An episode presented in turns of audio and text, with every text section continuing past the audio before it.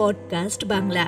আর এখন শুনছেন সুচিত্রা ভট্টাচার্যের লেখা মিতিন মাসি সিরিজের বিশ গল্পের চতুর্থ, অর্থাৎ অন্তিম পর্ব। শুরু হচ্ছে বিশ।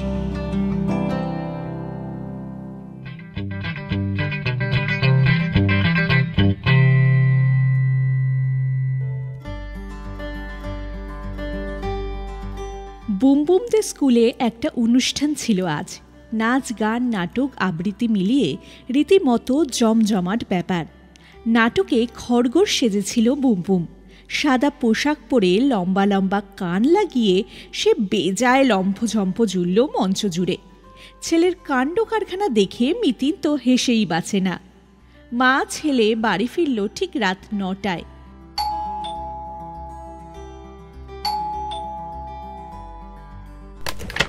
ঢুকতে না ঢুকতেই পার্থর সরল ঘোষণা। আরে তোমার লাবণ্য কেসের ড্রপ সিন তো পড়ে গেল গো। মিতিন থমকে গেল। মানে? Catch god. পুলিশ আসামি পাকড়াও করে ফেলেছে। কে আসামি? আরে জামাই বাবা জীবন রণজয় চৌধুরী। তুমি যাকে অ্যাপেলো বলেছিলে সেই হারামজাদা। পার্থ চোখ নাচালো। এই তো এতক্ষণ খবরে দেখাচ্ছিল। হুইস্কি গ্লাসে লাবণ্য ছাড়া যে দ্বিতীয় ছাপটি পাওয়া গেছে সেটি ওই শ্রীমান রণজয়েরই। তাই নাকি? শুধু তাই নয় আরও অনেক কেলো বেরিয়েছে। মিস্টার অ্যাপেলো নাকি একটি আস্ত ক্যাসানোভা ছিল। বিয়ের আগে থেকেই শাশুড়ির সঙ্গে তার আশ নাই। মেয়েকে বিয়ে করেও মহাব্বতে কোনো ছেদ পড়েনি। একই সঙ্গে দুদিকে ডিউটি করে যাচ্ছিল। এভরি ফ্রাইডে নাকি জোর রাংরারিয়া চলতো শাশুড়ি জামাইয়ে, সারা দুপুর ধরে। তবে কথায় আছে না, জন জামাই ভাগনা কেউ নয় আপনা। বেটা দিয়েছে শাশুড়িকে মক্ষম দাওয়াই। মিতিনের একটুও হাসি পেল না। গোমরা মুখে বলল তার শাশুড়ি জামাইয়ের রিলেশনের গল্পটা কীভাবে পিকচারে এলো? কেন কাজের মেয়েটা বলেছে? আর রণজয়ও কনফেস করেছে। খুনটাও? সেটা অবশ্য টিভিতে বলল না তবে স্বীকার তো করতেই হবে। পুলিশের গুতো যখন পিঠে পড়বে। বাপ মেয়ের কি রিয়াকশন তাদের দেখাল টিভিতে? তারা আর কি করবে? মুহ্যমান মুখে বসে আছে দুজন। স্পিকটি নট। ফ্যামিলিতে এমন একখানা রগরগে স্ক্যান্ডেল ঠোঁটে কি আর বাকি ফোটে? পার্থকে বেশ পুলকিত দেখাচ্ছে। ধীর পায়ে ঘরে এলো মিতিন। সালোয়ার কুর্তা বদলে নাইটি চড়িয়ে নিল গায়ে। তারপর বাথরুম থেকে ফিরে বসল সোফায়। আরতি চা রেখে গেল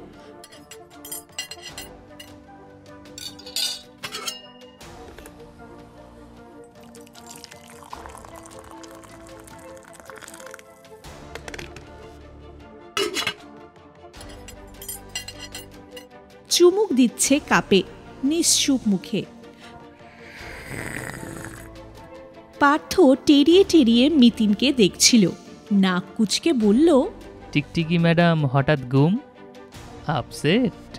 মিতিন ঠোঁট নাড়ল। তা একটু। কেন রণজয় অ্যালেস্ট হলো বলে? নাকি তোমার আগে পুলিশ কেসটা সলভ করে ফেলল সেই শোকে? দুটোর কোনোটাই না। আমার ধারণা কোথাও একটা গন্ডগোল হচ্ছে। হাসিও না তো। হুইস্কিতে আর্সেনিক গ্লাসে হাতের ছাপ চারটে অবধি লাবণ্যর ফ্ল্যাটে রণজয়ের প্রেজেন্স আর তাদের অবৈধ সম্পর্ক। আর কি চাই? কিন্তু মোটিভ? লাবণ্য নিশ্চয়ই আসনাইটা আর টানতে চাইছিল না। জামাই তাই রাগে। টিকল না। লাবণ্যর প্রেমে গদগদ থাকলে রণজয় মোটেই রুমকিকে বিয়ে করত না। He had long term intention শ্বশুরের সম্পত্তি। সেদিক দিয়েও ভাবা যায়, রণজয় হয়তো নোংরা রিলেশনটা থেকে ছাড় পেতে চাইছিল, আর আদবুড়িটা রাজি হচ্ছিল না। হয়তো সে জামাইকে ভয় দেখিয়েছিল, মেয়ের কাছে রণজয়ের আসলি চেহারা ফাঁস করে দেবে। ওই খ্যাপা মহিলার পক্ষে যা আদৌ অসম্ভব নয়। আর জানাজানি হওয়া মানেই তো সর্বনাশ। এমআরএল টাওয়ারের দু দুখানা ফ্ল্যাট থেকে শুরু করে যাবতীয় অ্যাসেট, মরিচিকার মতো ভ্যানিশ। অগত্যা মরিয়া হয়ে এই কুকুরটি? এইটা তাও মন্দ শোনাচ্ছে না। স্লো পয়জনিংয়ের কমপ্লেনটা এর সাথে অনেকটা মেলানো যায়। মিতিন ঘাড় নাড়ল।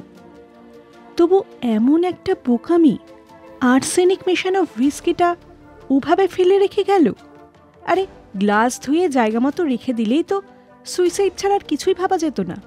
এই সিলি ভুলগুলো করে বলেই না ক্রিমিনালরা ধরা পড়ে? আর তোমরা টিকটিকিরা তাদের ঘেটি পাকড়াও করে করে কমে খাও। তা যা খুশি বলতে পারো। আমি কিন্তু কনভিন্সড নই।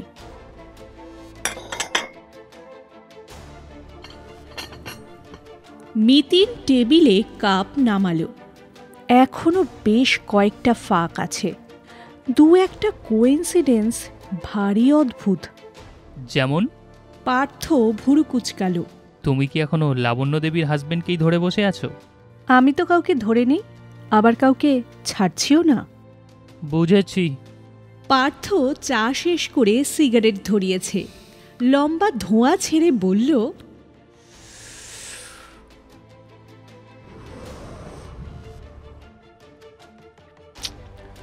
এমন অবশ্য হতেও পারে লোকটা জামাইকে ফাঁসিয়ে নিজে পাকাল মাছের মতো পিছলে গেল। আচ্ছা অনিমেষবাবু যেন কখন এসেছিল এমআরএল টাওয়ারে? According to his last statement around পৌনে চারটে। দশ বিশ মিনিট এদিক ওদিকও হতে পারে। সিকিউরিটির লোক সঠিক টাইমটাই বলতে পারছে না। তাহলে সন্দেহ তো থাকেই। অফিসে গিয়েও আবার সে ফিরে এসেছিল কেন? বলছিল খুব টায়ার্ড লাগছিল। অথচ নিজের ফ্ল্যাটে না ঢুকে গাড়ি রেখে পার্কে গিয়ে বসে রইল। কেন বলতে পারো? গ্লাসে কিন্তু তার হাতের ছাপ পাওয়া যায়নি। রাইট। এখানেই তো কেসটা গুলিয়ে যাচ্ছে। কেন মিছিমিছি মগজকে ট্যাক্স করছ? ছাড়ো না। বলেই নিতিন ঠোঁট কামড়ে দু এক সেকেন্ড কি যেন ভাবল। তারপর মোবাইলে চেনা নাম্বার টিপছে।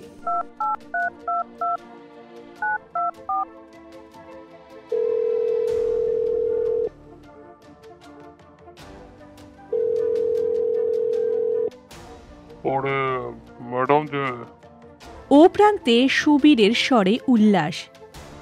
দেখছেন তো নিউজ চিড়িয়াকে খাঁচায় পড়েছি। মিতিন গলা মোলায়েম করে বলল কাজটা ঠিক হলো কি? পরে পস্তাতে হবে না তো? কেন? কেন কেন? কি বিষে লাবণ্যদেবীর মৃত্যু হয়েছে তা কিন্তু এখনও আননোন আর্সেনিকের মুখ দিয়ে ওরকম গ্যাজলা পেরায় না। আরে রাখুন তো আপনারও সব থিওরি হুইস্কির সঙ্গে পাঞ্চ করে পেটে কি রিয়াকশন হয়েছে তার কি কোনো ঠিক আছে নাকি তবু ভিসেরা রিপোর্ট অবধি ওয়েট করলে হতো না। আহা চার্জশিট তো তারপরেই ফ্রেম করব। নিশ্চিত থাকুন ওই ভিসেরা রিপোর্ট টিপোর্ট আমাকে ডোবাবে না। ফোনটা নামিয়ে রাখল মিতিন কপালে মোটা ভাঁজ।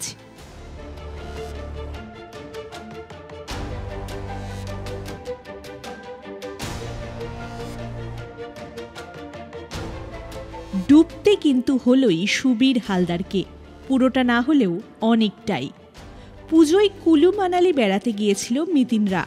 ফিরল দেওয়ালির মুখে মুখে। হপ্তাখানেক পরেই এক সন্ধেবেলা সুবীরের উদ্বিগ্ন ফোন।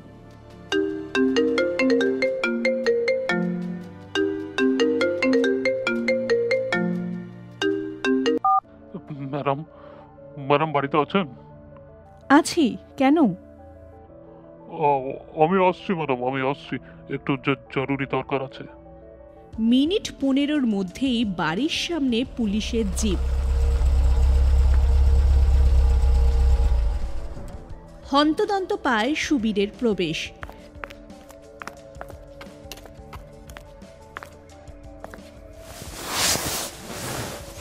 ধপাস করে সোফায় বসে বলল আপনার প্রেডিকশনটাই ফলে গেল। মিতিন মুচকি হাসল। "হুম, লাবণ্য মজুমদারের ভিসেরা রিপোর্ট এসেছে বুঝি? ও, আজই পেলাম। মহিলার লিভার ও কিডনিতে আর্সেনিক পাওয়া গেছে বটে তবে তা নিতান্তই সামান্য। লিথাল ডোসে একেবারেই নয়। তাহলে পয়জনিংটা? Strange case madam. দু ধরনের ওষুধের জয়েন্ট এফেক্ট। ওষুধ? কি ওষুধ? নামগুলো হলো বুক পকেট থেকে একখানা চিরকুট বার করল সুবীর। চোখ থেকে বেশ খানিকটা দূরে ধরে বিনা চশমায় পড়ছে। মনোঅ্যামাইনো অক্সিবেস্ট ইনহিবিটার্স আরেকটা হলো অ্যামিট্রিপটিলিন এইগুলো তো মেন্টাল ডিপ্রেশনের medicine reverse group highly reactive Mitin প্রায় চেঁচিয়ে উঠল। দুটো একসঙ্গে পড়লে তো ঘণ্টা খানেক ঘণ্টা দেড়েকের মধ্যে যে কেউ মারা যাবে। তাই বুঝি? সুবীর মাথা চলকাচ্ছে। কিংবা মহিলা ভুল করে একসঙ্গে দুটো মেডিসিন কিন্তু দুটো একসঙ্গে থাকবে কেন? তা ঠিক। সুবীর খাড়া হয়ে বসল। ম্যাডাম এই লাইনেও কিন্তু রণজয় চৌধুরীকে চালান করা যেতে পারে।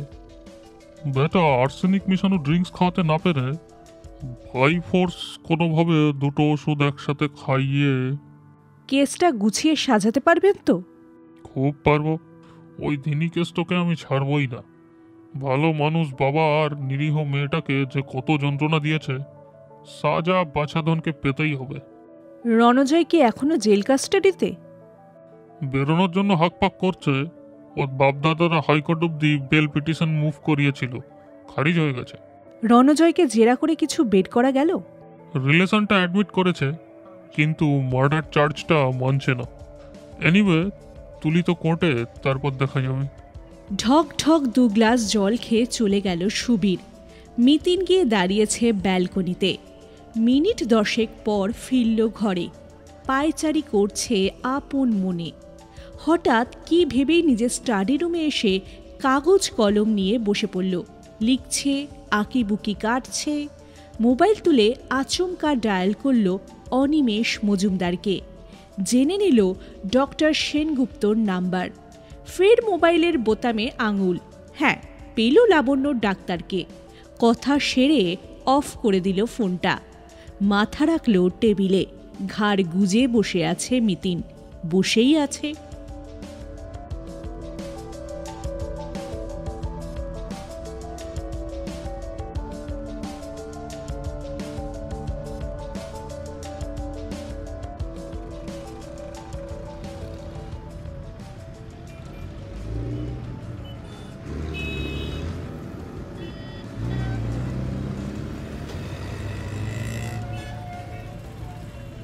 বাস স্টপ থেকে রুমকিকে দেখতে পেল মিতিন। স্কুল গেট পেরিয়ে এগিয়ে আসছে মন্থর পায়। জীবন্ত এক বিষাদ প্রতিমা যেন। ছোট ছোট ছেলেমেয়েরা কলকল করছে চারপাশে। কোনো দিকেই ভূক্ষেপ নেই মেয়েটার। এমনই উদাস, এমনই সন্তপ্ত। কাছে গিয়ে মিতিন মৃদুস্বরে ডাকল, রুমকি? চমকেছে মেয়েটা। অবাক মুখে বলল, আপনি এখানে? আপনার কাছেই এলাম। স্কুল ছুটির জন্য অপেক্ষা করছিলাম। দরকার আছে কোনো? হুম, এমআরএল টাওয়ার তো কাছেই। চলুন না, এগাতে এগাতে কথা বলা যাক। পরন্ত বেলা, হেমন্তের পেলব রোদ্দুর মায়া বিছিয়েছে পথে। টুপটাপ ঝরছে শুকনো পাতা, বাতাসে হালকা শিরশিরে ভাব। হাঁটতে হাঁটতে মিতিন নিচু গলায় বলল আপনাকে একটা গল্প শোনাবো বলে এসেছি। একটি দুঃখী মেয়ের কাহিনী। রুমকি ঘাড় বেঁকিয়ে বলল, হঠাৎ? এমনি, ইচ্ছে করছে। গল্পটা না বোধহয় আপনার চেনা চেনা লাগবে। বুনতে গিয়ে যদি কোথাও কোনো ফাঁক ফোকর আসে না, আপনি শুধরে দিতে পারেন। আর চোখে রুমকিকে দেখে মিতিন শুরু করল। নেহাতি মধ্যবিত্ত এক তরুণীর বিয়ে হয়েছিল এক ব্রাইট কম্পিউটার ইঞ্জিনিয়ারের সঙ্গে, সেরফ রূপের জোরে। বিয়ের বছর দেড় পরই তাদের একটি মেয়ে হলো। তারপর থেকেই ওই মহিলা যেন কেমন বদলে যেতে থাকল। তার বর সাফল্যের পেছনে হন্য হয়ে ছুটে চলেছে। রোজগার করছে বিস্তর। বউকে স্বাচ্ছন্দ্য আর বিলাসের উপকরণ কিনে দিচ্ছে রাশি রাশি। কিন্তু বইয়ের জন্য খরচ করবার সময় তার নেই। স্বামীর সাহচর্য না পেয়ে একচোড়া বুভুক্ষা থেকে মহিলার মধ্যে জন্ম নিল এক অদ্ভুত বিকৃতি। স্বাভাবিক ঘরোয়া জীবন তার আর পছন্দই নয়। তার চাই নিত্য নতুন উত্তেজনা, চাই নেশা, চাই উদ্যমতা, ক্লাব, পার্টি, পুরুষ মানুষ।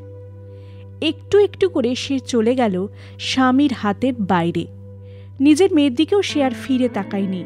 মা নয়, সেই মেয়েটাকে নিয়েই কিন্তু আজকে আমার গল্প। কি গল্প? বলছি তো, মেয়েটা এদিকে আস্তে আস্তে বড় হচ্ছে। আর এদিকে কাজ পাগল বাবা, অন্যদিকে তুমুল উচ্ছৃঙ্খল মা। দুজনের মাঝখানে পড়ে সে ভীষণ একা। শামুকের মতো একটা খোলের মধ্যে নিজেকে গুটিয়ে রাখে সে। বন্ধু বান্ধবের সঙ্গেও মিশতে পারে না। কলেজ টলেজ পাশ করে মেয়েটা একটা মোটামুটি চাকরিও জুটিয়ে ফেলে, ডুবে থাকতে চাইল অন্য দুনিয়ায়। এমনই এক সময় মেয়েটির জীবনে এলো এক অনিন্দকান্তি পুরুষ আর তার মাই পরিচয় করিয়ে দিল ছেলেটার সঙ্গে।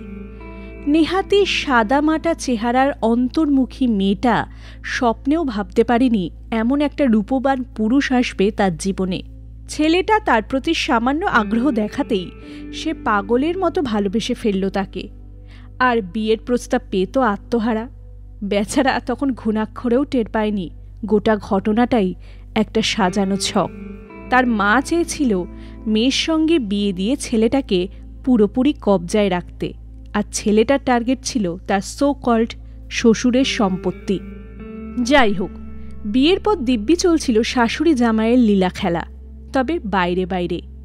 নতুন একটা মেয়ে কাজে লাগার পরই বাড়িতে শুরু হয়ে গেল ফুর্তি। কাজের মেয়েটা সপ্তাহে একদিন দুপুরে বেরিয়ে যায়, ঠিক সেই সময়টায়। কিন্তু কপাল খারাপ। কাজের মেয়েটা একদিন কি কারণে যেন বেরিয়ে ফিরে এলো। গোপনে দেখে ফেলল সমস্ত কীর্তিকলাপ। ব্যাস, খবর পৌঁছে গেল মেয়ের কানে। অমনি আগুন জ্বলে উঠল তার বুকে। প্রতিহিংসার। ঘেন্না তো সে মাকে করতই। এবার স্থির করল, একেবারে শেষ করে দেবে। শুরু হলো পরিকল্পনা মাফিক আর্সেনিং পয়জনিং। কেমিস্ট্রির ছাত্রী সে, জানে চায়ের সঙ্গে কতটুকু করে মেশালে মা ধিকি ধিকি মরবে, কিন্তু কাকপক্ষীও টের পাবে না। তা সেই মতোই সব চলছিল, তবে বিধি বাম আচমকাই এক বই পড়ে মায়ের মনে ধন্দ জাগল। সে কো বিষের লক্ষণ কেন ফুটে উঠছে তার দেহে? মেয়ের বিয়ে হয়ে যাওয়ার পর স্বামী যে নতুন করে তাদের সম্পর্কটা গড়ে তুলতে চাইছে, এটা মা বুঝলই না।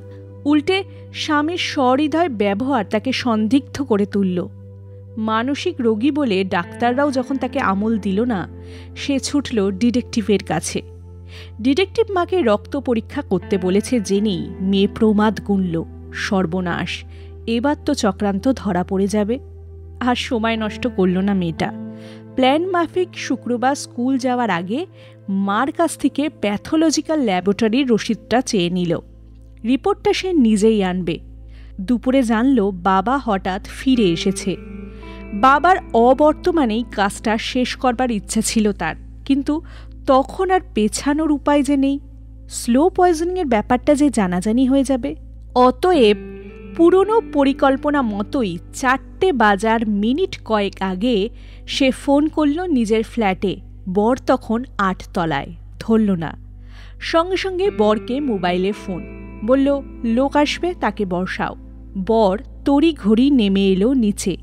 ফ্ল্যাটে সে ফিরল কিনা বুঝে নিতে ফের নিচের ল্যান্ডলাইনে সে ফোন করল। হ্যাঁ কাটা সরে গেছে, ময়দান ফাঁকা। এবার মেয়ে সোজা চলে গেল মায়ের ফ্ল্যাটে।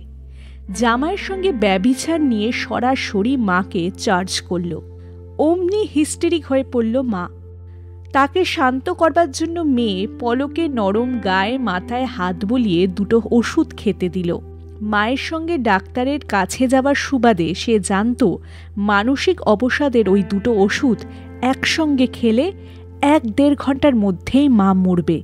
তবু অপেক্ষা করল খানিক্ষণ যতক্ষণ না মার কনভালশন থামে, তারপর ঠান্ডা মাথায় সিঙ্কে নামানো দুটো গ্লাসের একটাকে রুমালে জড়িয়ে তুলে এনে তাতে ফের হুইস্কি ঢেলে দুশো মিলিগ্রামের বেশি আর্সেনিক মিশিয়ে রাখল সকলের দৃষ্টির সামনে। নিঃশব্দে নিজের ফ্ল্যাটে এসে ইন্স্যুরেন্সের এজেন্টের সঙ্গে কথা বলল, চাউমিন বানালো। সে অবশ্য জানতে পারেনি তার বাবাও সেদিন ফিরেছিল ফ্ল্যাটে খানিক আগেই। বউ আর জামাইকে ঘনিষ্ঠ অবস্থায় দেখে ছিটকে বেরিয়ে গেছিল বাড়ি থেকে। সম্পর্ক শেষ করে দেবার বাসনা নিয়ে ইতি কর্তব্য স্থির করতেই সে চলে গেছিল। ফোন পাওয়ার সময় পার্কে বসে ভাবছিল সে কি করবে এখন। হয়তো খুনই করে ফেলত সে। কিন্তু স্ত্রীকে সত্যিকারের ভালোবাসে বলেই কাজটা সে করে উঠতে পারেনি। নত মস্তকে ফ্ল্যাট ছেড়ে তাই বেরিয়ে গেছিল। শ্বশুর যে হায়দ্রাবাদ থেকে ফিরে এসেছে, এটা জামাই জানতো বলেই সে শাশুড়ির মৃত্যু সংবাদ জানিয়ে প্রথম তাকেই ফোনটা করেছিল।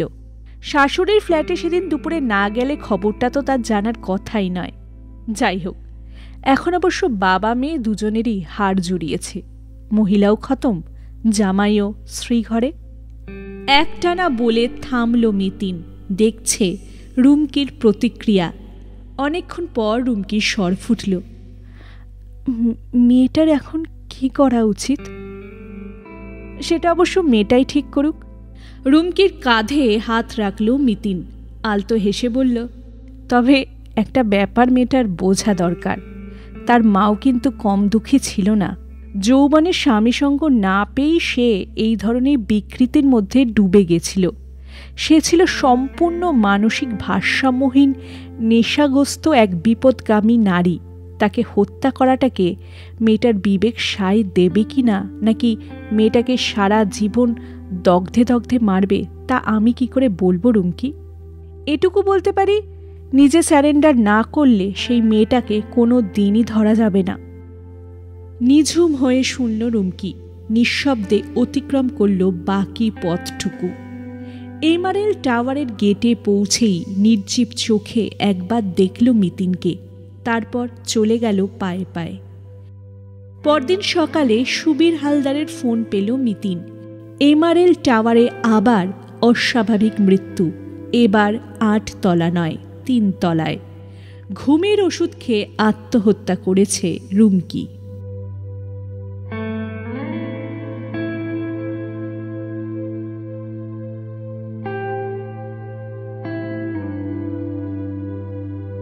এই গল্পটি যদি আপনাদের ভালো লাগে লাইক করুন সাবস্ক্রাইব করুন শেয়ার করুন, আর অবশ্যই কমেন্ট করতে ভুলবেন না।